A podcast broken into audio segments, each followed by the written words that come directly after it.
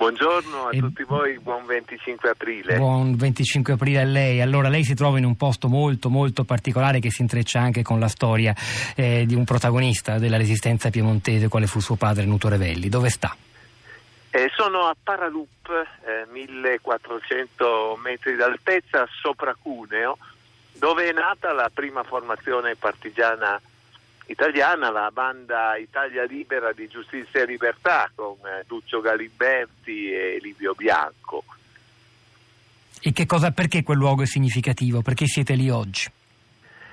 Beh, noi ci torniamo ogni 25 aprile da quando abbiamo rimesso in piedi le baite. Eh, ci torniamo per- perché è un luogo della memoria partigiana, ma anche perché eh, è un luogo della civiltà montanara, potremmo dire, eh, che, qui, che qui era densa e forte. Poi questa, questa mh, frazione, eh, questa borgata del comune di Rittana eh, si è spopolata, le baite sono crollate e da qualche anno le abbiamo rimesse in piedi, eh, è ritornata la vita, eh, c'è un rifugio, c'è un, un luogo di ristoro, ci sono tre giovani eh, di, di questo posto che lo gestiscono, è un modo di, anche questo, di, eh, di- di- trasformare la fede di allora nella legge dell'avvenire, insomma. Marco Revelli, lei è in edicola da pochi giorni con un agile ma credo molto prezioso per orientarsi nel dibattito politico di oggi, eh, libro, saggio che si intitola Populismo 2.0. Eh, l'abbiamo chiamata anche per questo. Noi oggi in questa puntata abbiamo provato a tracciare un filo tra il 25 aprile, la liberazione dal nazifascismo e il tema politicamente più scottante in Francia in questi giorni, ma non solo, e cioè l'Europa, un'Europa unita e libera come voleva Altiero Spinelli contro il feticcio di una indipendenza nazionale, di una sovranità che può fare, eh, se calcata troppo, più danni che altro. Ebbene, e lei è d'accordo? Si può tracciare questo filo? È un azzardo? L'Europa di oggi, come la vediamo, unita eh, o poco unita, è molto lontana dallo spirito della liberazione?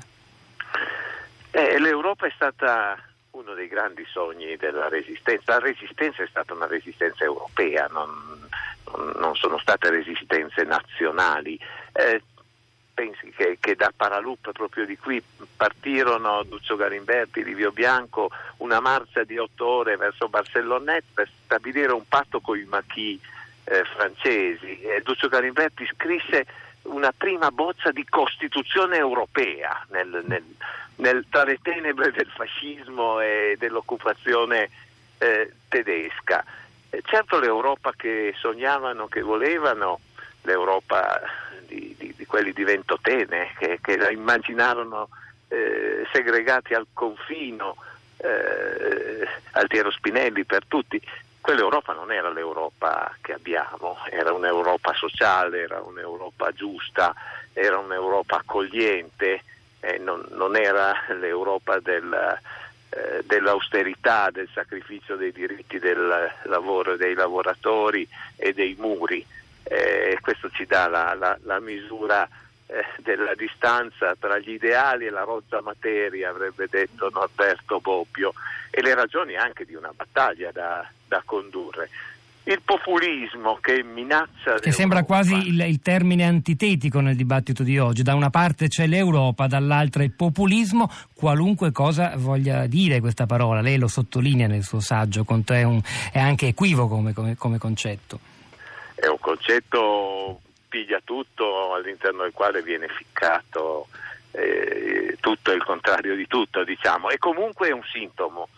Eh, potremmo pensare che è la malattia, ma in realtà è il sintomo di una malattia della democrazia contemporanea e anche dell'Europa come luogo della, della democrazia, dove la democrazia è nata. Pensiamo alla Grecia dove è nata la democrazia e come è stata ridotta la Grecia in buona misura anche dagli egoismi europei.